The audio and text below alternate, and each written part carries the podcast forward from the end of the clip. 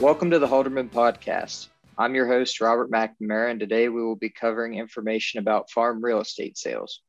I'm joined by our company vice president, Pat Karst.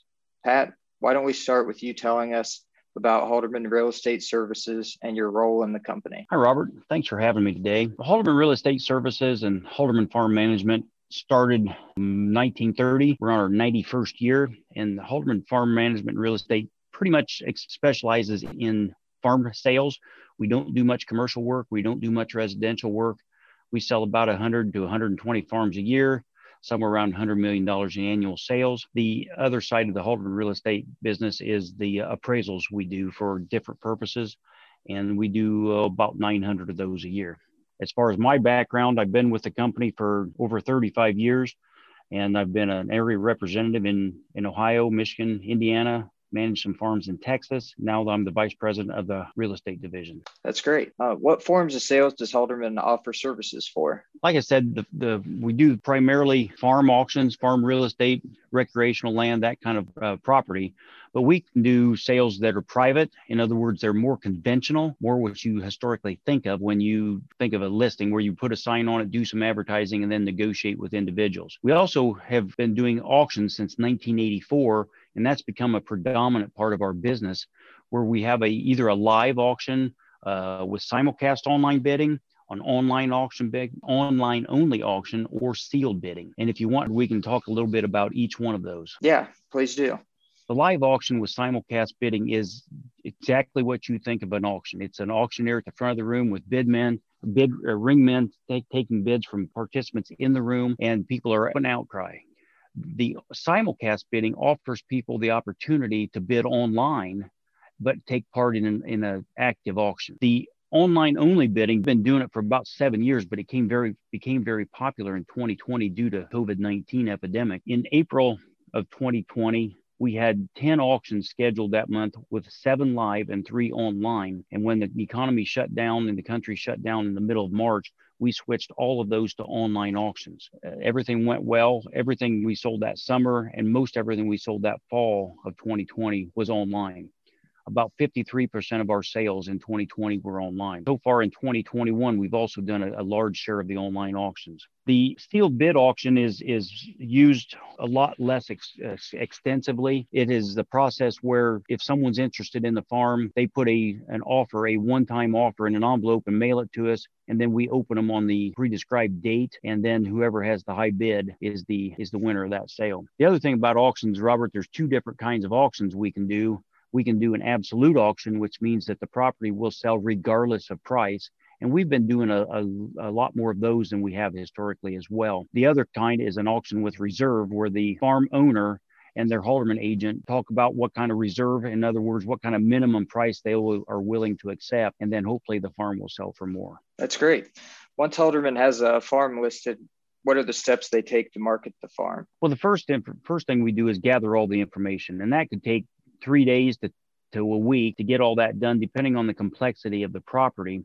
But we're talking about information on the soils, the buildings like barns or hog barns or grain bins, houses, whatever improvements are on the property. We talk about different land classes like tillable land versus pasture land versus woodland versus building sites, etc. We'd like to take drone videos of everything we sell, get lots and lots of pictures because people like to see pictures, zoning information and then then we turn everything into our in-house uh, award-winning marketing department and they create a customized marketing plan so they'll come up with a plan and a budget for what's it going to cost to do the brochures, what's it going to cost to put it in the newspapers, what newspapers to put it in. We advertise locally, regionally, and and uh, worldwide on the on the internet. So Generally, that plan will include digital marketing on halderman.com and, and many, many outside sites such as the landsofamerica.com, Landbroker MLS, literally dozens of others that those flow into. One of the things we're proud of is that that we create customized color brochures full of the data and the pictures.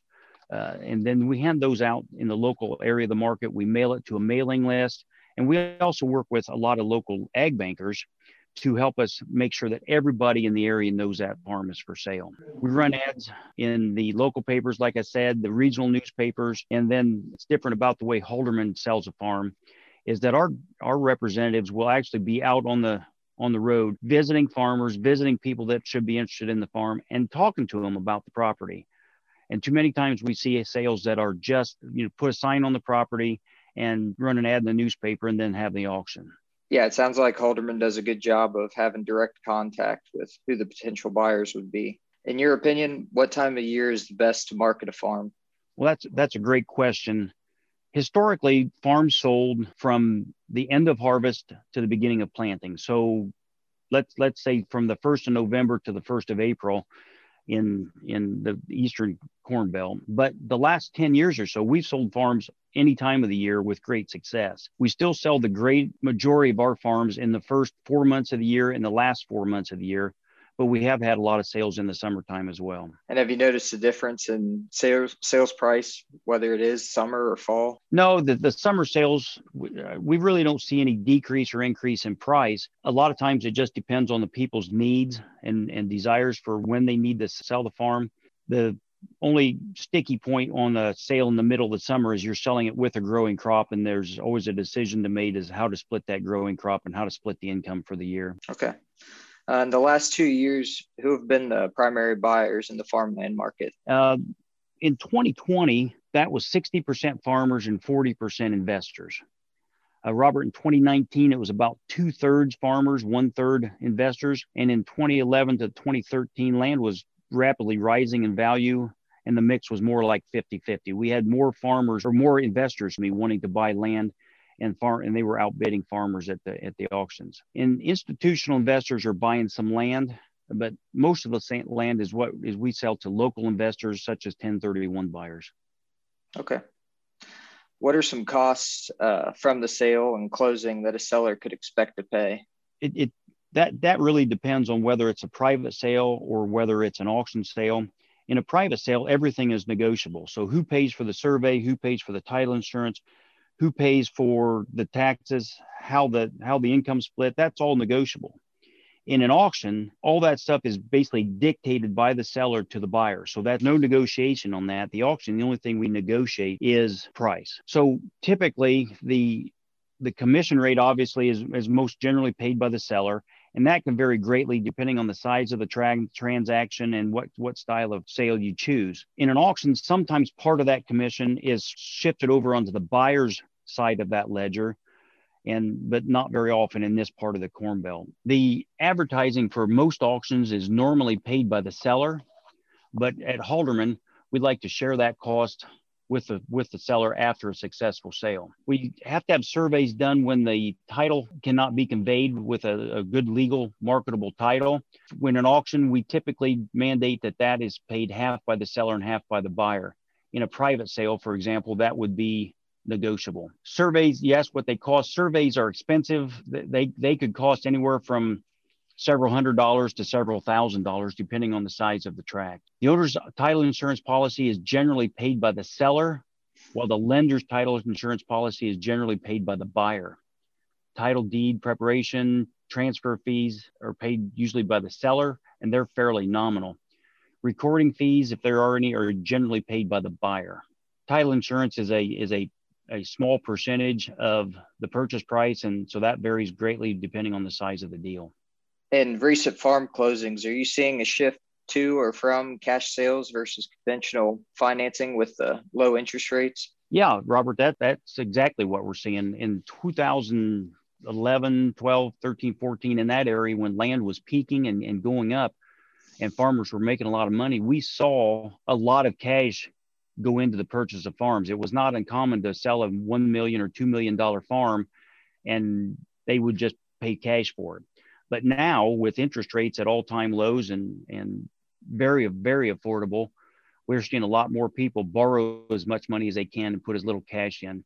That that does something kind of the unforeseen. It, it, helps farmers and helps farm buyers keep their, their capital uh, free so they can use it for operating loans. That makes sense. Some sellers like to offer their farm to their long term tenant before they offer it to the public. Are there any drawbacks to to doing that before sale? I think there's pros and cons to that, Robert. I think that that well, personally, I really admire uh, landowners' loyalty to a tenant like that. but you got to realize it may come at a cost. Many times, and especially in a rising land market like we're seeing today, it's really difficult to maximize your price if the land isn't exposed to that open market. If this is an estate or a trust situation, for example, the personal representative may have a fiduciary responsibility to the heirs and beneficiaries, and they really want to look at a public auction in order to fulfill their requirements and provide a good, transparent auction that, uh, so they can justify their actions. Sounds like that's something you need to really think about and look into before you decide what you're going to do first. I think that your Halderman agent can help you decide how to do that, can help you set a price.